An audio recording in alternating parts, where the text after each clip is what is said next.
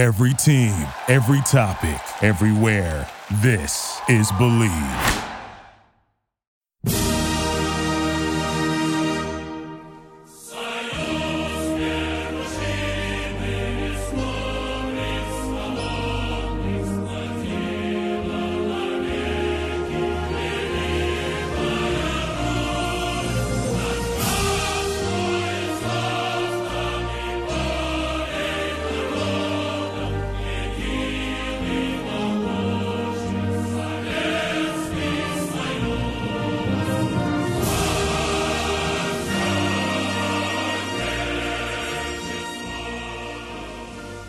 Hello and welcome to the Futbolgrad podcast.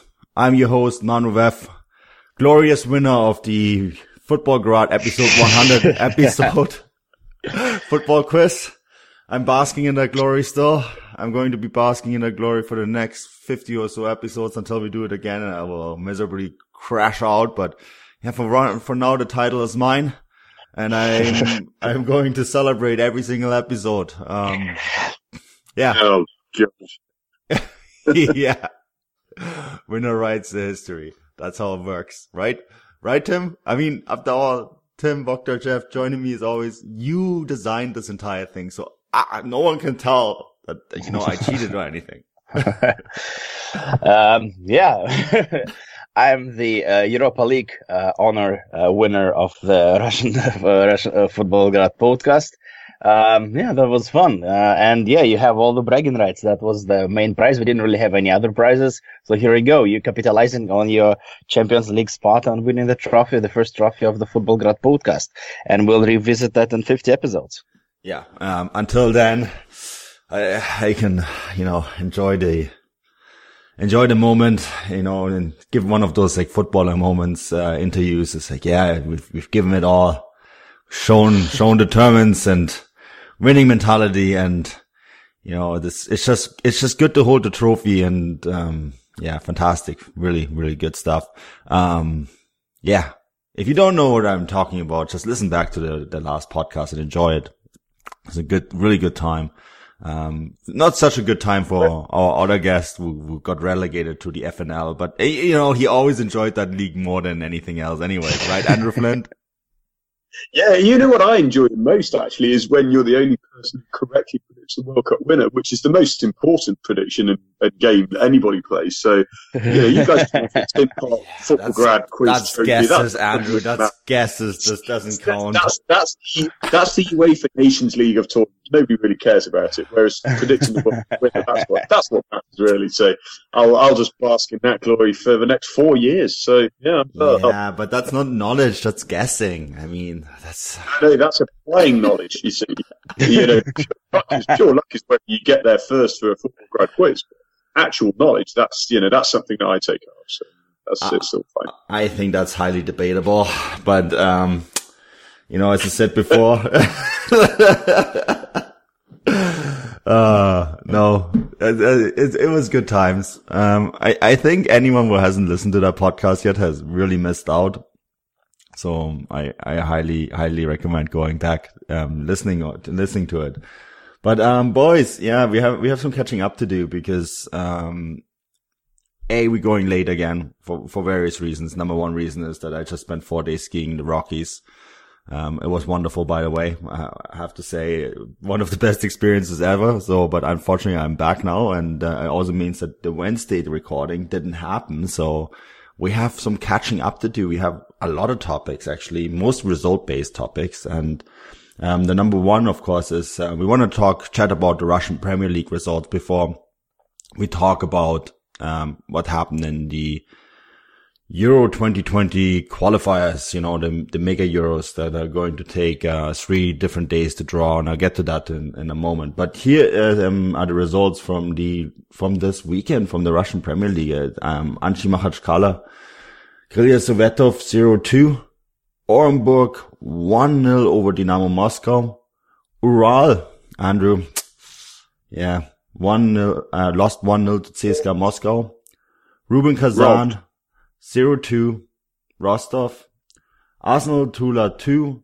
Yenisei 0, not looking good in Krasnoyarsk. I think they can plan for um, FNL soon. Ufa 0, Akhmat Grozny 1. Then uh, a result that's not looking so good for me. Um, you know, prediction games. Uh, Lokomotiv Moscow 1, Krasnodar 0. And then Spartak Moscow 1, Zenit 1. Um, boys, I want to start talking about this one first. Um, Tim in particular. I mean, this, this is a big game in, in Russian football and, um, the expectations are always high and the results are always low. So what did you make of this one? It was a big game, Spartak versus Zenit. They uh, the both teams played a sold-out stadium Otkritie Arena in Moscow. Uh, so obviously the, the stakes were high, high because um, Zenit could have really uh, extended their lead and make a very significant um, step towards uh, their championship. At the same time, Spartak had the opportunity to uh, kind of catch up a little bit because Spartak is behind all uh, other four teams, Zenit, CSKA, Lokomotiv, and Krasnodar in um, the way for uh, the Champions League. The game ended up 1-1. It was quite an eventful game. Uh, pretty much what that means, that was a good result for Zenit because they kept uh, the five point um, lead uh, over uh, CSKA currently. And uh, for Spartak, it wasn't such a good result because they probably kind of that was official, I, in my opinion, um, result which stopped them from any hopes of winning uh, the league, which you know were pretty miserable even a few matches ago. But right now it's very very hard uh, because there's eight and games to go between Zenit and uh, Spartak. So uh, the game was very eventful. Uh, Zenit had um, quite quite a few good chances. Um, they had um, pretty much a penalty which wasn't given on Dzyuba and uh, clumsy Kutepov. Uh, they hit the the the, the post. Uh, Rigoni uh, hit, or maybe it was Driussi. I always mix up those two. Hit the post from like a meter away, which was pretty much a given goal. And then also a pretty clear goal to me was outruled by Zenit.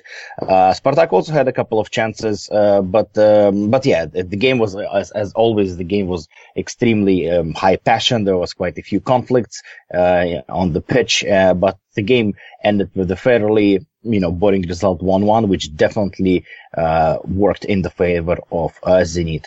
So um, yeah, the Russian league continues, but it looks like uh, Zenit with every match day getting closer and closer to the trophy. Yeah, unfortunately, that lo- it looks it's starting to look like that. Um, doesn't really bode well for my for my prediction game. Uh, Zenit are now five points ahead of CSKA Moscow, six points ahead of Lokomotiv Moscow, five, six points ahead of Krasnodar as well, We have now dropped out of the um, top three, and who eight points ahead of Spartak. Tim, you know, that was really yeah. the last chance to, you know, shorten exactly. the gap a little bit. Andrew, you, you think, you know, I mean, they're getting the points. There's all sorts of weird rumors about, uh, Semak being replaced. We saw an odd one just the other day. But I mean, with mm. the, the, way that he gets the, the results at the moment and, um, just really, you know, increasing that point, um, you know, that, that gap between first and second place again. It's really hard seeing them not win the league at the moment. Uh, at this point, I'd agree. I think um, they did so well recruiting over summer, and most importantly, those new recruits have settled in very well. Because um, you can't always guarantee that. We've said before, haven't we, Manu, how the the sort of the sprint to the end of a season is so short compared to other teams that come back after uh, other leagues, sorry, that come back after winter, only 13 mm-hmm. games. Um, those first three games they've done well. They've they've ground out results that they needed. They just look a little bit fresher with Azmoun on absolute fire. Um, I mean, as for Semak possibly being replaced, I just it, um, I just groan when I see these sort of things. He may not be the best coach in the league by you know at least two or three more. I'd say um, Goncharenko is looking more promising. Whatever Musaev for Krasnodar looks like he is in complete control of his squad. And I'm not saying Semak's up to their level, but I don't. I know it's going to sound odd. I don't see the point in trying yeah. to replace him. It would seem like a return to their old obsession with getting big name. For, I'm assuming it would be a foreign manager because I can't think of a Russian manager who would move um, to Zenit at this point. Uh, I don't really see the point. I honestly don't. He's reasonably, he's well respected.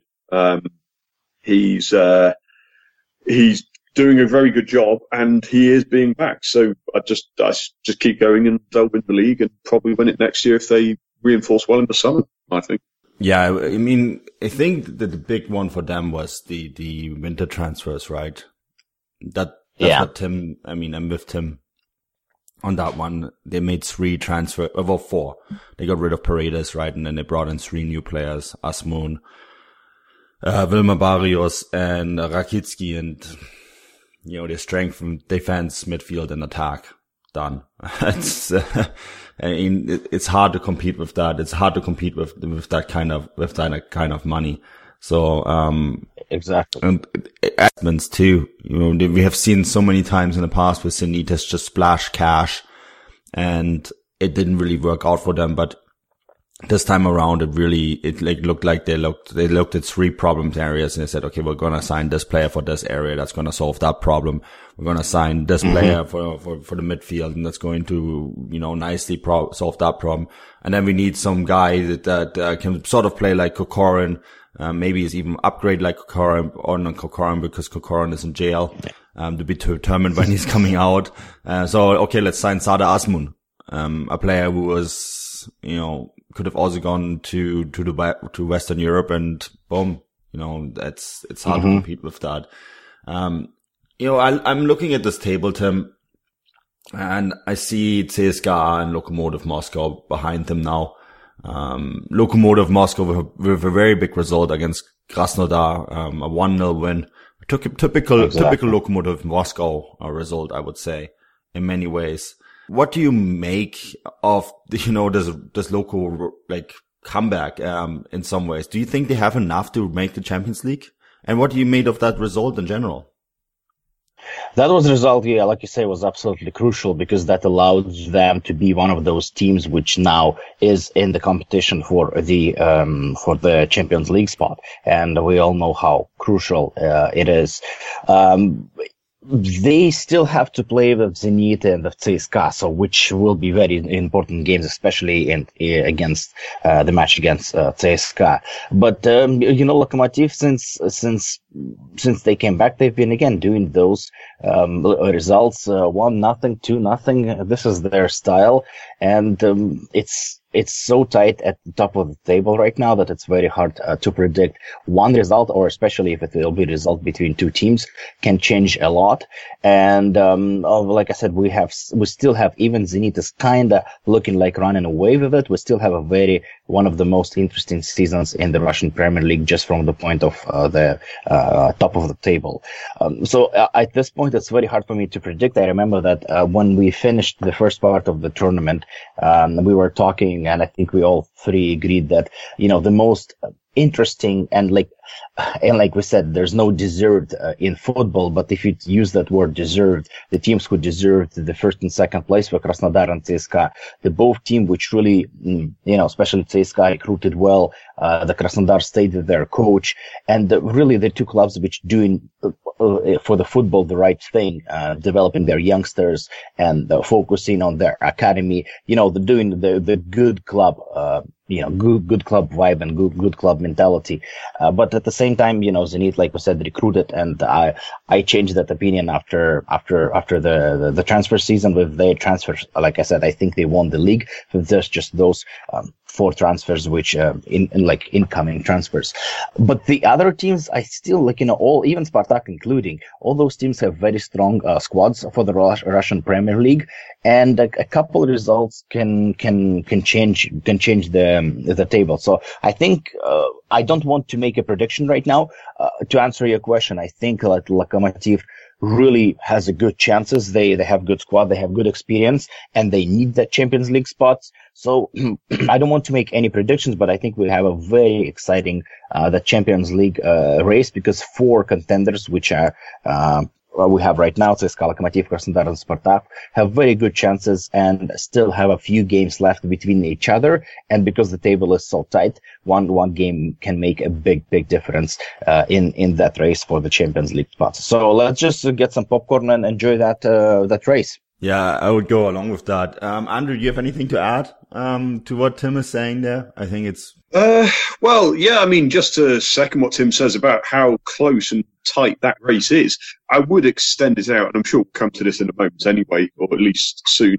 Um, this is one of the best things about this league season. Although Zenit have pulled away a little bit, we all thought it was going to be much closer towards the end of the first part of the season. You've got the race for Champions League places is really seriously tight. But then the race for the Europa League is, is also tighter than it looks on paper because the sixth place team could very well be uh, the team that goes into the Europa League if the if the Russian Cup is is won by uh, one of the top five. Uh, and bearing in mind that Rubin Kazan, like we mentioned before, are banned from Europe for next season, it could even, if Rubin finished sixth, could go down to seventh place. You've got uh, only six points separating sixth and 13th in the league. Um, so it is going to be impossible to predict, uh, unless, of course, you're you know a very good, very good at predicting winners, like I am with the World Cup winner. Um, you know, just ask me, guys. I'll let you know. yeah, the it's uh, it, it, it's hard losing football quizzes, Andrew. I get it. Yeah.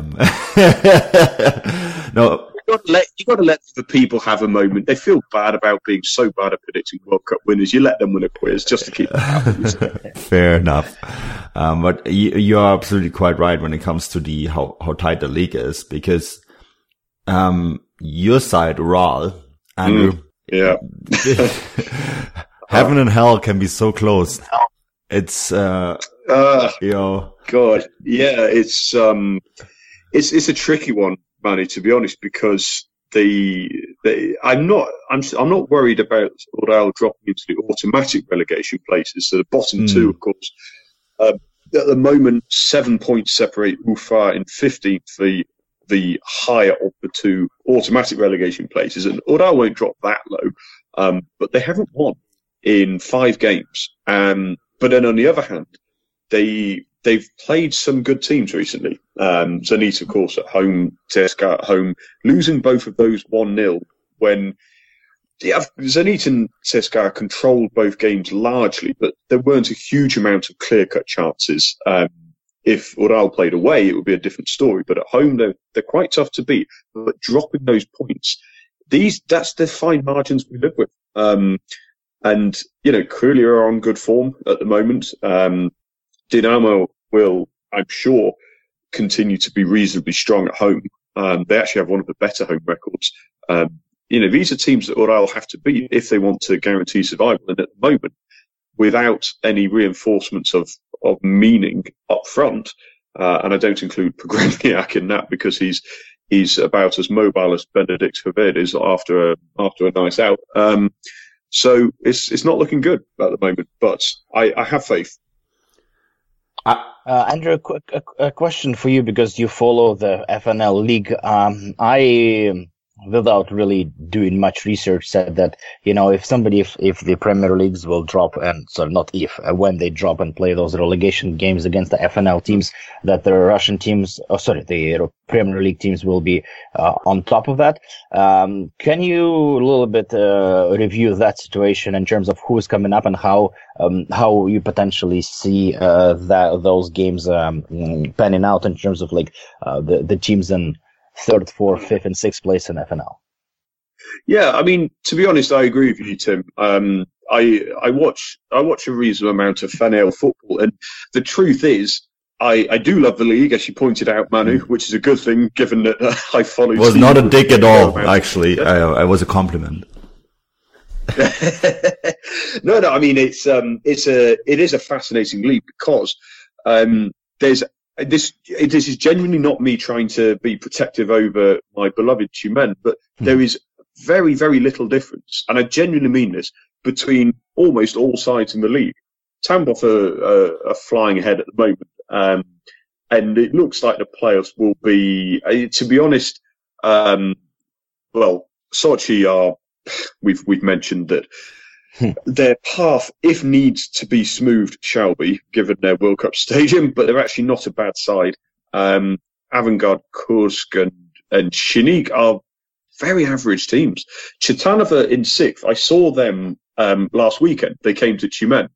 And we know how well drilled they are as an academy side. They play together for for for years. Um, and you've of course picked up two of them, Tim, over the winter, and they are they really are a much stronger side. Um, and Tyumen have had a fairly difficult winter transfer window, rooted in the relegation zone. Um, and although Chertanovo were, you know, they played better football for the first half an hour or so, they very soon ran out of energy, ran out of, of ideas, um, and Tyumen were, were basically bossing most of the second half. Uh, and if this is one of the better sides in the FNL, struggling against one of the relegation candidates, when they play one of the Premier League uh, relegation playoff teams, Yeah. um, which you've got to remember that includes almost certainly um, uh, it could be it could be Ufa who have been in Europa League qualifiers this season, um, for example. Could be Ural who got to the Russian Cup final two years ago. I don't think it's going to be very difficult for those Premier League sides um, to beat them. Um, so I, I almost think it doesn't matter which of the FNL sides gets into the promotion playoffs. They will struggle. Um, but, you know, we've seen FNL teams win those playoffs before, so who knows? Yeah, I was gonna say it happened last year, right? Um, with with Yenisei.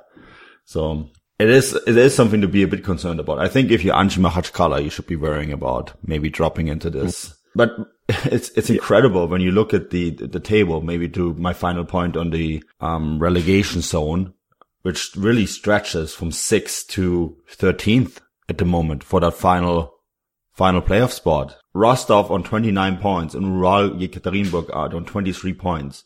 That's sixth and 13th, separated by just six points.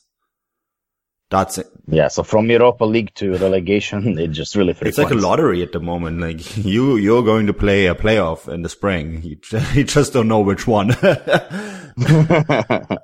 um, yeah. Oh, it's madness. I mean, you, you're right. It could be, it really honestly could be a situation where Ural will, uh, will face Arsenal Tula in the Russian Cup semi-final. They should be reasonably confident uh, over two legs. They could be in the Russian Cup final, in the Europa League, and then a few days later playing for survival for relegation to the FNL. It's just madness. Mhm. Yeah, it's in, an interesting situation. I, I think it, it makes the league very interesting because there is a little bit of a, a of, of a separator between Spartak and Rostov, right? Between uh, fifth and sixth. The four points is not a lot, but um, still, if But in the in this league, it, it sounds like a lot. yeah, it sounds like a lot, but it's it's that gap between 13th and 6th is just insane. Um, I think that the, the, the bottom three, Makhachkala, Ufa, and Krasnoyarsk, I, I can't see themselves. they- Those those three teams. I mean, Ufa and Anzhi will be battling for that for the playoff spot, right? But oh boy, I mean, Rostov, Rubin, Akhmat, Arsenal, Orenburg, Krylia Sovetov, Dinamo, and Ural. Uh, that's, that makes up the entire possible relegation zone for the relegation playoff. That's, um, oh, that's, that, that makes for some good drama. It, that position can, that place can change a good 10 times, um, until we get to the final day of the season. Um, it will make it really fascinating, really fascinating to follow. So, um, that's something that we're going to, yeah, spend a bit more time on. Um, boys, I want to shift gears a little bit because we had Euro 2020 qualifiers. Um, this is usually, this is the actual reason why I take uh, a good four days off and, um, you know, bugger off to the, to the Rocky Mountains and go skiing because what's the point really? Um, no, I'm kidding. I love national team games. Um, I just love the pace. The pace slows down quite a bit. You know, we have less games to cover. Um, the, the, the Euro 2020 is an interesting event. And we've, we've chatted so much about this, Andrew, about the qualification, the, the size of the tournament. We now have 24 teams in the tournament. Um, 2020 is going to be 12 different cities. Uh, so I, I read this really interesting article. We've, we've covered the, the qualification process for the Nations League and uh, it's pretty straightforward how teams get in. You know, first and second of the, of every group will qualify and then there's four more spots for the UEFA Nations League. But there's a big but. Um, if you qualify and your country also hosts games, then you automatically play three ga- uh, two games at home in your country. Huh? You guys, you guys following me? So, Yeah, so yeah, if you're yeah. Germany, you will be playing two games in Munich, right? If you, If you're Russia, you'll be playing two games in St. Petersburg. Yes. Um, so far so easy, right? But apparently that means they might have to draw the entire thing over two days because they have to slot it in a way that, you know, all these teams can actually play their home games in, in 12 different countries, um, spread all over Europe. Yeah, it's, it's going to be, yeah, an interesting one. Um, of course you have to see who's all going to qualify. I, I'm going to just list the 12 cities. Um, in the UK, it's going to be Glasgow and London. Then we have Dublin and Ireland. Um, Spain is Bilbao. The Low Countries are Amsterdam, Germany, Munich, Copenhagen in Denmark, Rome in Italy, Budapest in Hungary, Bucharest in Romania, St. Petersburg, and Baku, um, which is going to be interesting if Azerbaijan qualify. Um, you know, if not, then I don't know what they're going to do with that stadium there. But yeah, this is, this is a mega event, Andrew. I mean, on the one hand, yay, great. On the other hand, um, how are we even going to cover this? are you, are you going to drive all over Europe? Yeah, they- they're not really thinking of the Futbolgrad Network when they plan this, are they? They're, they're going to test us to our limits. But um, I mean, okay, let's. I tell you what. Let's try and start on a positive note. Um, I think it will be it'll be very very interesting to see the atmosphere of a tournament spread over so many countries.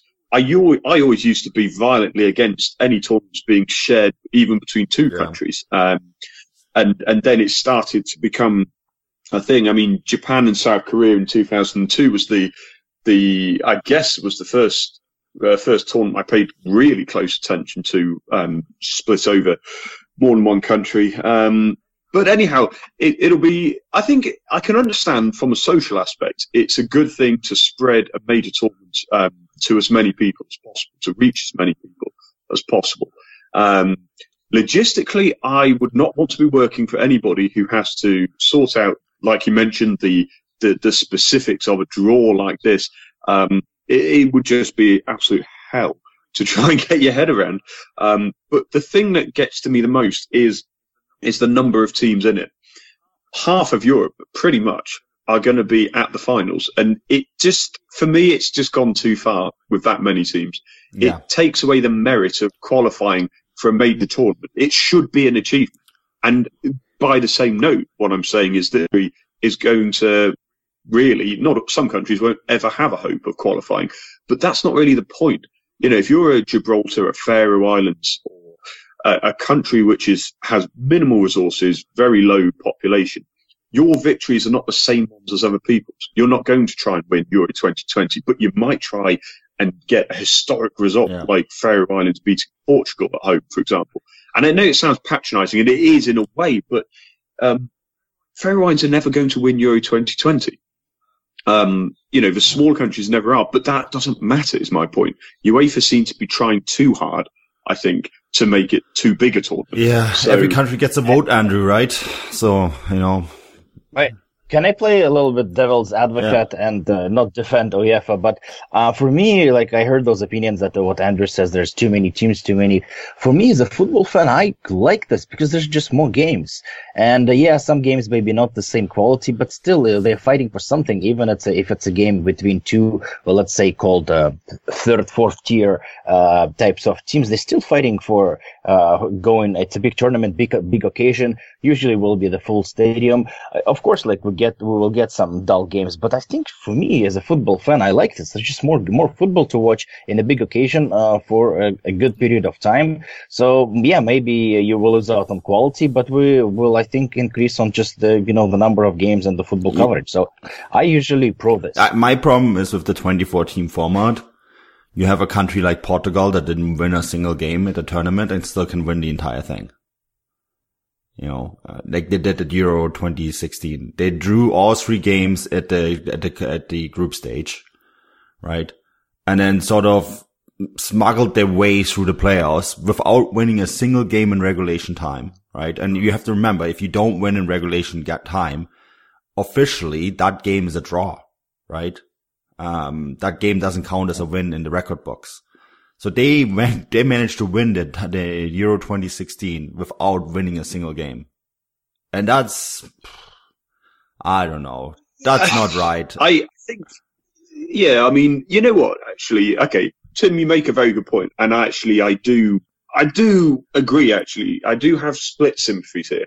Um, I'm definitely not one of those who is saying that you know the the quality of games must all be Champions League final yeah. standard. I definitely don't agree with that because I would be just as fascinated if, for example, remember when Latvia qualified for was it Euro 2008? I that was actually going to be my um, next exactly, point. That was my example. But they qualified in the old format. They... Well, no, but you see that this is this is this is this is kind of this is kind of my point. When Latvia qualified for the finals, they weren't playing the best football, but it was fascinating to watch a lower ranked side not yeah. just com- actually compete, but they had earned it. And I think if I mean, it, it basically means you're going to get, if you went by my way of not expanding to 24 teams and teams having to earn their place more, then you'd see fewer underdog stories in the finals. But when they do come along, they would be worth yeah. so much more. I get it, both options are not bad, but personally, I would still stick to a smaller tournament. But now that it's here, we can't complain, we can't change it, so why cry about it? Let's embrace it to, for what it is. Um, and who knows, we may see another fairy tale story. I think, I mean, lots of people are pointing to Wales and Northern Ireland for the last tournament and Iceland, right? All those countries qualify, would have qualified for, for a 16 team tournament because they all finished, I think they all finished first, right? So I don't know. I, I think 16 teams is enough. I think, I mean, we, we have the format now. So if you have 24 teams, okay, fine. We have 24 teams then you have to come up with a different tournament format. It can't be that third place teams with three draws make it into the next round. And, you know, it, that just makes for poor football. Um, Portugal is probably the, the, one of the worst European champions I've ever seen play football, especially considering the amount of talent that they had. Um, so I don't know. It, it, it's, it's an interesting one. I'm always on the fence. At the same time, I'm also with you, Tim. I, I agree. I, I, I'm an avid football watcher. Um, I love covering lots of games. So I, I like seeing, I like seeing covering those teams. And for the Futbolgrad Network, of course, the expanded tournament means that we have more teams to cover because we cover all the, the post-Soviet space. And it means that, you know, countries like Armenia or Georgia, um, Azerbaijan or Belarus, um, the Baltic states, um, they just have a much bigger chance of getting in. Of course, Ukraine and Russia have a much bigger chance of getting in too. So it's almost like, you know, I'm a little bit back and forth, but I've just seen that the quality wise, the, the last tournament was one of the worst to watch that I've ever seen. Uh, and I'm, I'm worried a little bit that that theme will continue and it will actually continue into the World Cup as well because they, they're now going with 48 teams at the World Cup, right? So, uh, yeah, super on the fence. But uh, boys, let's talk about the results. And um, the, the, the the results in the Russia group are really interesting because we got Russia and Kazakhstan in that group, and so two Futbolgrad nations. And let's talk about that Kazakhstan result first, Andrew. They beat the Scottish 3-0 in Astana. I mean, oh, that's perked me up. I enjoyed that. I, I, I knew, yeah, but I, I knew it would. So that's why I went with you. But yeah, I mean, Astana is a tricky place to go. Remember when FC Astana were basically the, the state funded Kazakhstan football club. Uh, money, money, money, money, money, money. Nur Sultan. Nur Sultan, please. Yeah, sure. Uh, he's stepping down, by the way. Well, yes, but the, the city is no longer Astana. We must, must, must be accurate now. Yeah. when did you change this? Uh, three days ago, I believe, was officially is now Nur Sultan. I go to holiday for four days and they change names of cities. yeah, no, it's, it's, it was amusing because um, all of the official media outlets are still saying Astana, but um, uh, lot, all the websites. Oh, you guys are not but, joking. This is actually true. No, no, no. It's Nur, Nur Sultan. Yeah, yeah. the, the, city has is now named Nur Sultan officially. Yes. Um, so uh, Scotland travelled out to Astana and came back from Nur Effectively, what? That's what football does to you. Ah, yes, the power of power of football. Hey, I Um, am. yeah, we- it's- what? this is, is not fake news. hey, come on, you are you are the the managing editor of the the post-Soviet space website. You know the madness of our region. You should. This yeah, should I not do, but this is like next level stuff. I mean, honestly, I haven't seen anything like that since Stalin. yeah. Well, um, e- either way, what, what, whichever whichever name city we're, we're going to use, um, I am so pleased that we get to talk about how utterly abysmal and terrible Scotland were. Um, no, I mean, okay, as an Englishman, of course I'm going to enjoy it, but um, we have to give Kazakhstan credit. They were extremely well organised. They were man marking Scotland out of the game. Scotland have some very good players in that side. Um, you know, Callum McGregor was was given the captain's armband. He's a really exciting dribbler with the ball for Celtic. Um, and Oli McBurnie is playing in the second tier in the championship in England, but he's scored about 16, 17 goals and he's a very good target man. Um, they, they were missing some of their better players like, um, Andrew Robertson, the Liverpool left back, um, main captain. But Kazakhstan were just so, so well organised. Almost every time Scotland had the ball in defence, they had no options in midfield to pass to because Kazakhstan were like limpets to the midfield. Um, and there was, there was just no quality. Um, and, and, you know, you're going 2 0 up after 10 minutes. Kazakhstan were, were basically fairly comfortable for most of the game. Um, but I think the most interesting thing is that that result before the qualification started, and you've got to remember that Kazakhstan, I think, have only won something like four games at home in the last three years or something like that. Um, that now makes the group, uh, on paper, I suppose you could say that Russia are the main beneficiaries, um, because you'd expect them to be able to beat Kazakhstan. Um, Scotland, I thought, be the next main challengers. Uh, and I'm talk, I'm not, I'm disregarding Belgium at this point. I, they're far Mm. ahead of everything else. So for second place, I'm talking here. Um, so it makes, it makes Group I extremely, extremely interesting now. Uh, Andrew, you know what? I was surprised really because like when, since I was a kid, uh, growing up, we always, when we talk about English football, we talk that, you know, you can compete with them, but you can't really compete with any English team when you have, when it comes to heading the ball and crosses. And I was surprised, but I believe two goals out of three were, were headers and like pretty Yeah. good crosses. That's what really surprised me. I thought Kazakhstan, you know, scored some wishy-washy goals or maybe, I don't know, beautiful long shots, but it was headers. That's what's really surprised me. Yeah, no, it was um, the the I think it was the second goal in particular. It was not a complicated routine, but it was a really well placed header. Um, I don't ask me to pronounce names because you know how awful I am at that. Um, but the Kazakhstani player, I'll say, um, Yeah. it, it was it was just a, it was quite an intelligent header. He headed it back across goal, curving inside the post. Um, just uh, Scotland just weren't they weren't threatening at any stage of the game. Um, so, uh, yeah, they, I'd be honest, Russia should be more worried about Kazakhstan, if anything now. Yeah, um, traveling to Nur Sultan. Sorry, guys. I, I can't believe this is actually real news. um, yeah, it doesn't happen often that the chief editor of the Futbolgrad Network is uh, taken aback by news coming out of uh, the post-Soviet space. This one has blindsided me really bad. Um, sorry. So traveling to Nur Sultan, it is tough. But Andrea, I think that you're right because for Russia this will be different. Um, they don't have to go quite as long as away, right? That I mean, Scotland is it, it's several time zones. Uh, I have to change the time too, or is it staying the same?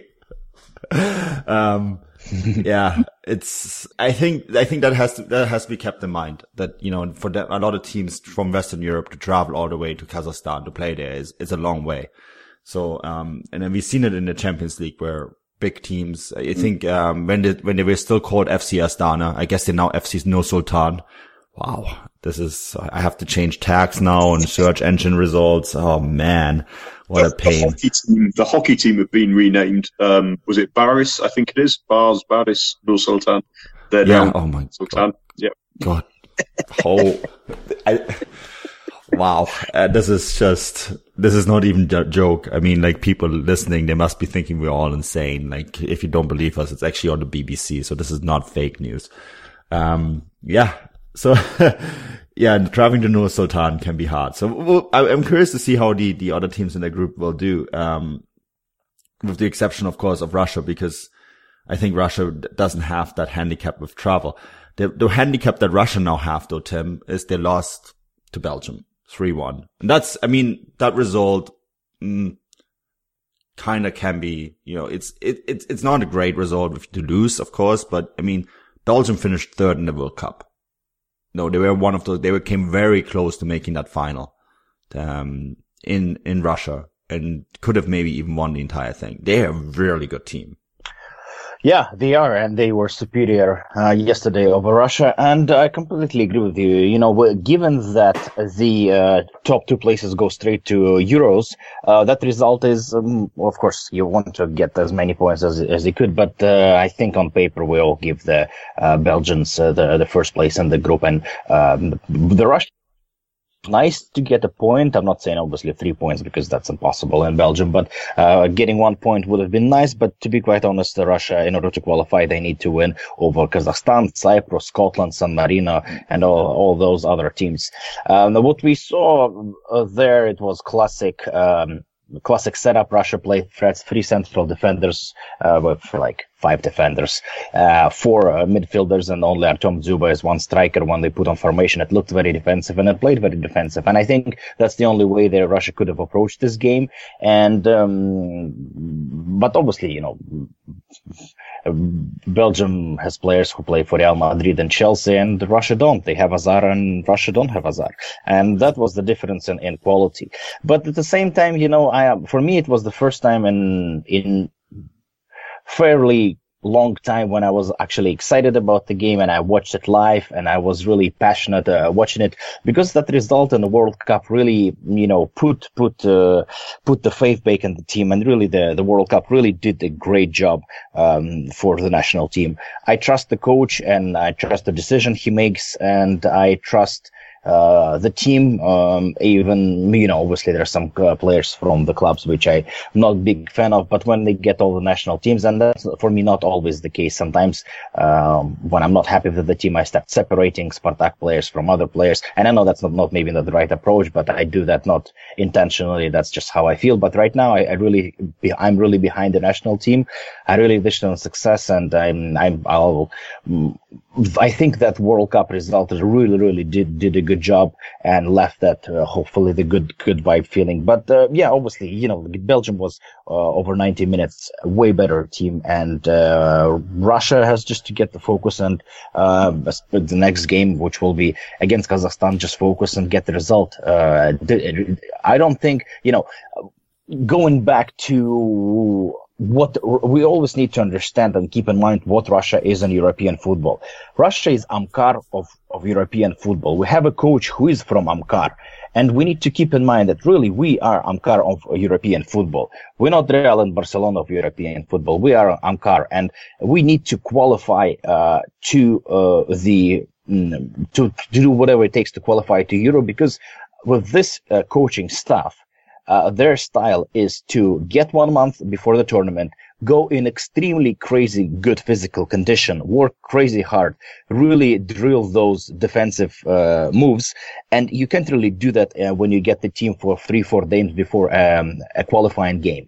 Russia needs to do anything they could to get to the tournament, get this month off before the tournament, work under Cherchesov, and really get this uh, physical condition, and then try to do something at, at the Euro we are Amkar of European football, and uh, we need to remember that. I, I like the way you put this, Andrew. Next game is in Nur Sultan.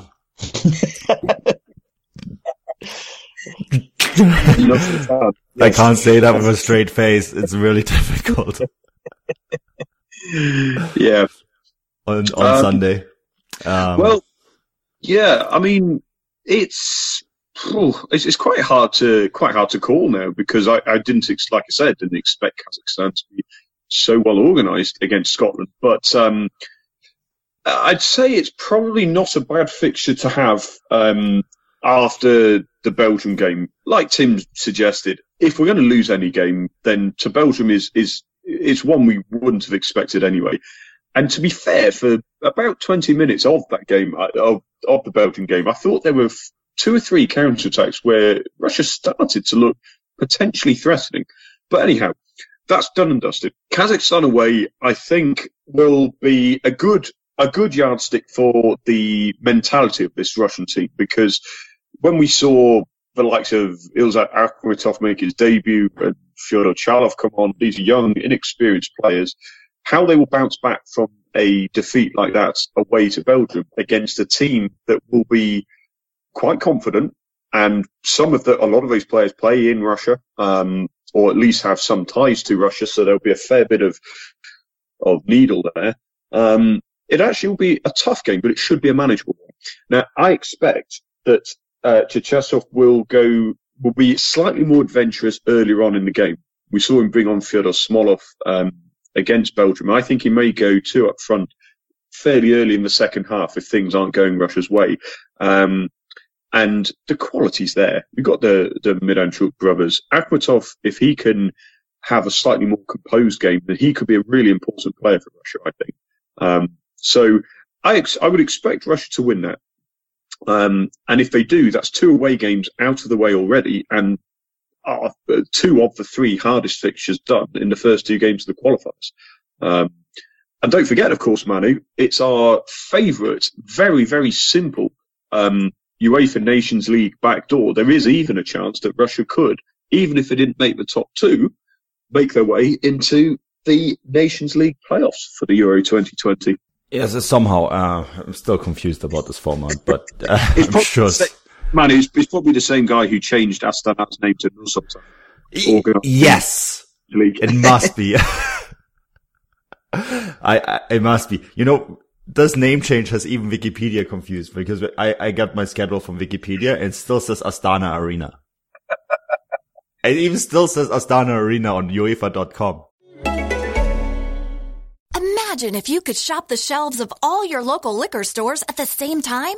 Well, spoiler alert, you can with Drizzly, the number one alcohol delivery app.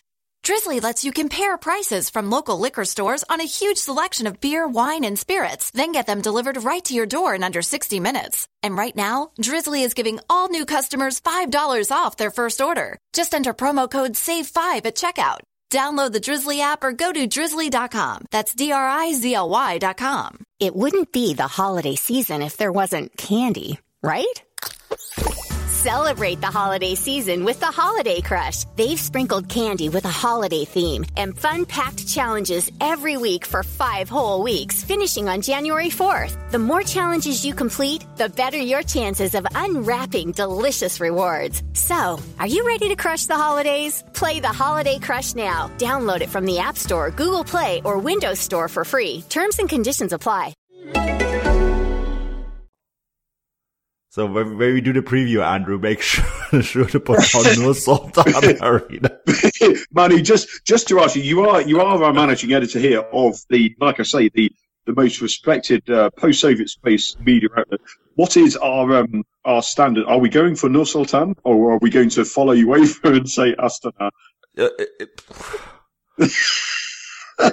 the game will take place in Nur Sultan at the Astana arena. yeah. Uh, uh, I need I need a cool, good couple hours after this podcast to collect myself, and then I'll send you a message and tell you what we're gonna do. Fair enough.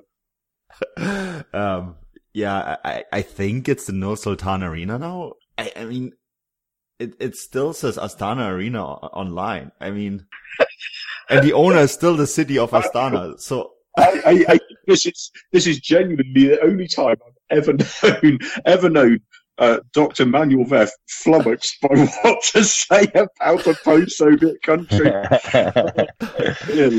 oh man, like, I went on holiday. I think if I if I seen this development come at me and like followed it, but like coming out, like coming from the Rockies where there's like very spotty internet, and then you come home. Yeah, now I know what people felt like that were like gone for 48 hours and the Soviet Union was gone, you know, uh, or Stalin died uh, you know, when Stalin died and they had to rename all those cities. Um, yeah, whew. um, this is this is some this is some next level stuff. You know, this is this is like the most post-Soviet era thing that I've ever seen since the collapse of the Soviet Union. um, yeah. So, oh, okay, I have to collect myself here because we still have two things to talk about the Russian national team. Tim, um, quick one on this. Cherchesov. There's some news that he he's been accused of working with an agent. Um, it's rumors at most, but what do you make of the story what exactly is going on?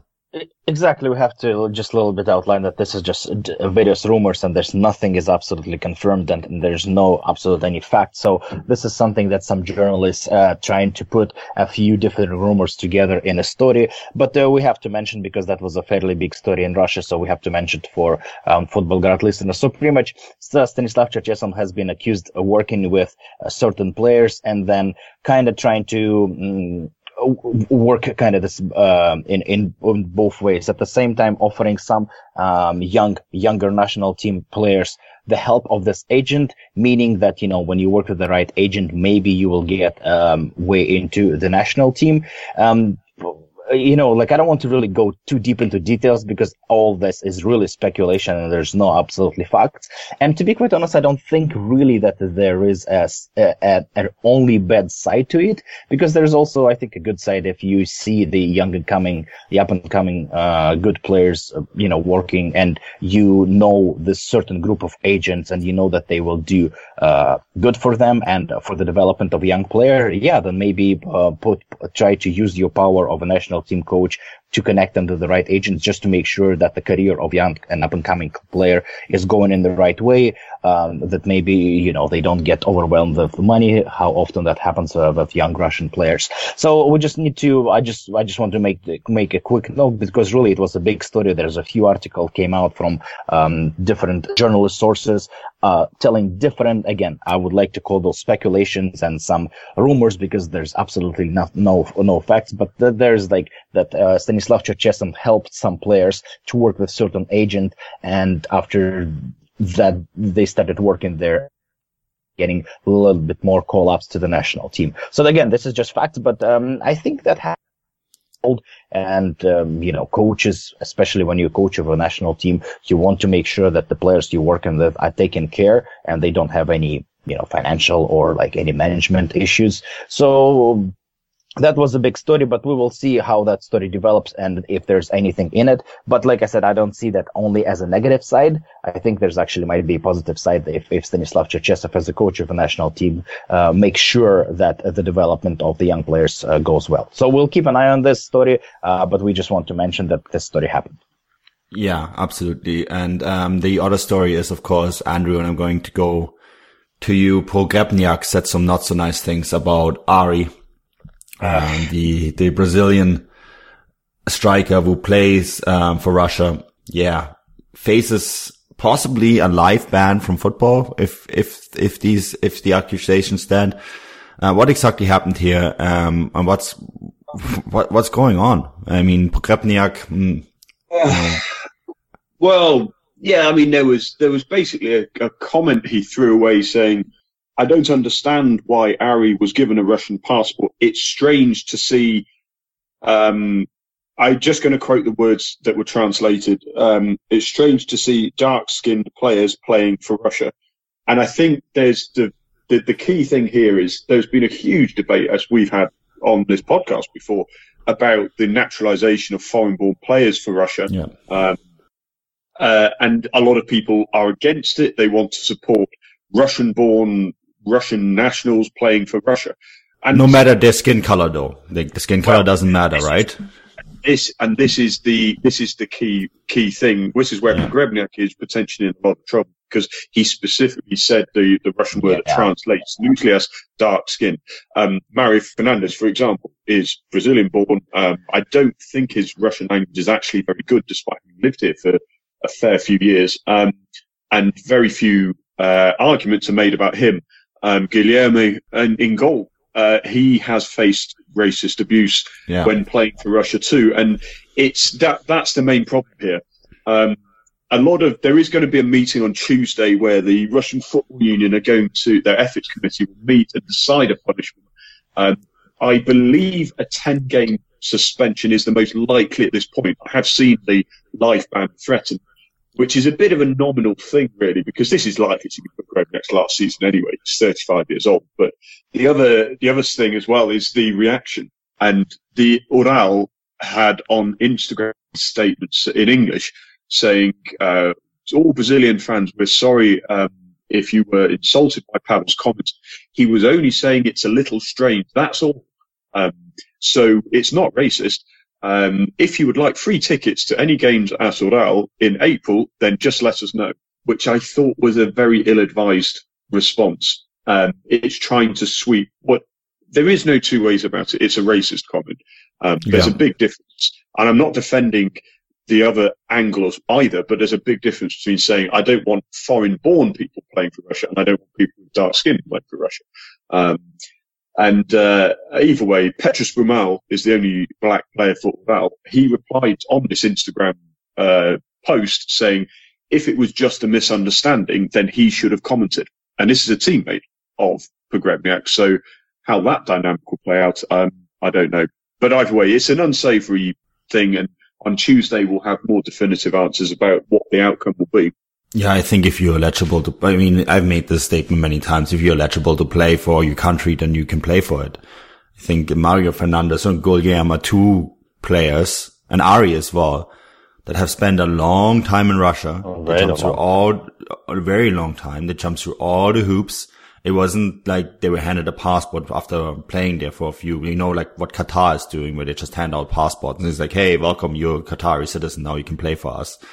They don't do that. Um, it's, it's a long process. These, these players have spent a long time playing in Russia and they continue to play in Russia. Guilherme and Mario Fernandes and Ari, um, didn't leave the country. They made Russia their home. Um, I don't know. Made in Russia, women's, like in any yeah, case. Yeah, it's, it's their home country now. So I, I think there's a difference between handing out passports and making people, you know, switch nationality and and this, you know, if you, if you become a naturalized citizen, if you immigrate into a country and then you take on the citizenship, then you have all the rights of a normal citizen, including if you have not played for another national team, playing for the national team. Exactly. So I'm okay with that sort of naturalization. Um, I'm not okay with here's your passport. welcome, welcome to playing for the national team overnight. Um, I'm not, I'm not, uh, I don't think that's the right way to go about it. And if you make a comment and you exclude citizens of your own country based on the color of your skin, that's racism, Mr. Yeah. Pavel Pogrebnyak. No two ways about it. And, um, yeah, too bad Ural didn't take a, a strong stand and say like, yes, this is racist, the racism, we condone it. Goodbye. You're no longer going to play for us. Um, I don't know. That's, that's my opinion on this, lads that's the, the final opinion on this podcast because we're out of time. Um, Andrew, yeah, the, the Russia Kazakhstan game, that's basically the, the next center of uh, focus for us, isn't it? Um, on the, on this network. And then of course, um, bunch of other yeah. games that we're going to cover, but that's basically the next one for, for this one. What else do you have going on? Uh, tell the listeners, where can people find you, etc. Well, yeah, I'll uh, I'll be I'll be writing that that preview uh, later today, so you can see that on futbolgrad.com. And um, I'm on Twitter at Andrew M-I-J Flint. So in any time there's a Tyumen or Ural home game, have a look on there and you might see some very informative uh, video reports of some Russian football. Yeah, and please do that. They're always good fun. Uh, and make sure to write Nur Sultan. Uh, I, have now come to terms with that. It's the Nur Sultan Arena and Nur Sultan is taking place in Nur Sultan. Um, Tim, how about you? Where can people find you? What's going on in your life? yeah, yeah, I'm still still laughing about that uh, name change. Uh, people can find me at the uh, on Instagram, Rocket from Russia, and on um, uh, Twitter, Russian Tim sixty one. My I'm just focused on my band finishing uh, and and new release, which will be out in April, and we have an album release, big show on April twentieth. So if you would like to stop by, it's gonna be there. It's gonna be fun. Yeah, good times. Yeah, basically make sure to check out Tim's accounts. Um, good stuff to follow. Lots of Spartak music, etc. Yeah, give it a follow. Um, you can find me at Manuel Veth. Um, I'm a slightly baffled editor of the Futbolgrad Network trying to come to terms with the post-Soviet space once again. Um, I'm going to sp- spend the rest of the day figuring this one out and, um, I'm going to write the, the Germany preview. Um, they're playing the Netherlands on Sunday. So I'm, I'm going to cover that. And yeah, basically once this international break is over, we're going to be back on our normal schedule, um, for podcasts, etc. So, a little bit of a slow time, but we'll definitely pick it up again next week. Well, until then, das Vidania.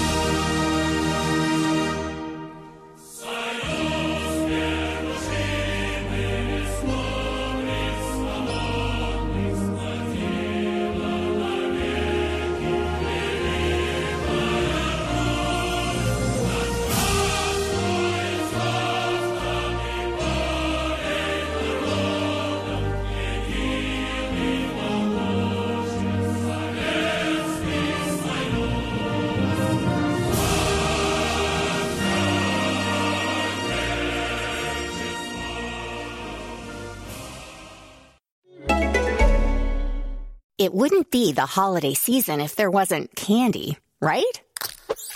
Celebrate the holiday season with the Holiday Crush. They've sprinkled candy with a holiday theme and fun packed challenges every week for five whole weeks, finishing on January 4th. The more challenges you complete, the better your chances of unwrapping delicious rewards. So, are you ready to crush the holidays? Play the Holiday Crush now. Download it from the App Store, Google Play, or Windows Store for free. Terms and conditions apply. Thank you for listening to Bleav. You can show support to your host by subscribing to the show and giving us a five star rating on your preferred platform. Check us out at Bleav.com and search for B L E A V on YouTube.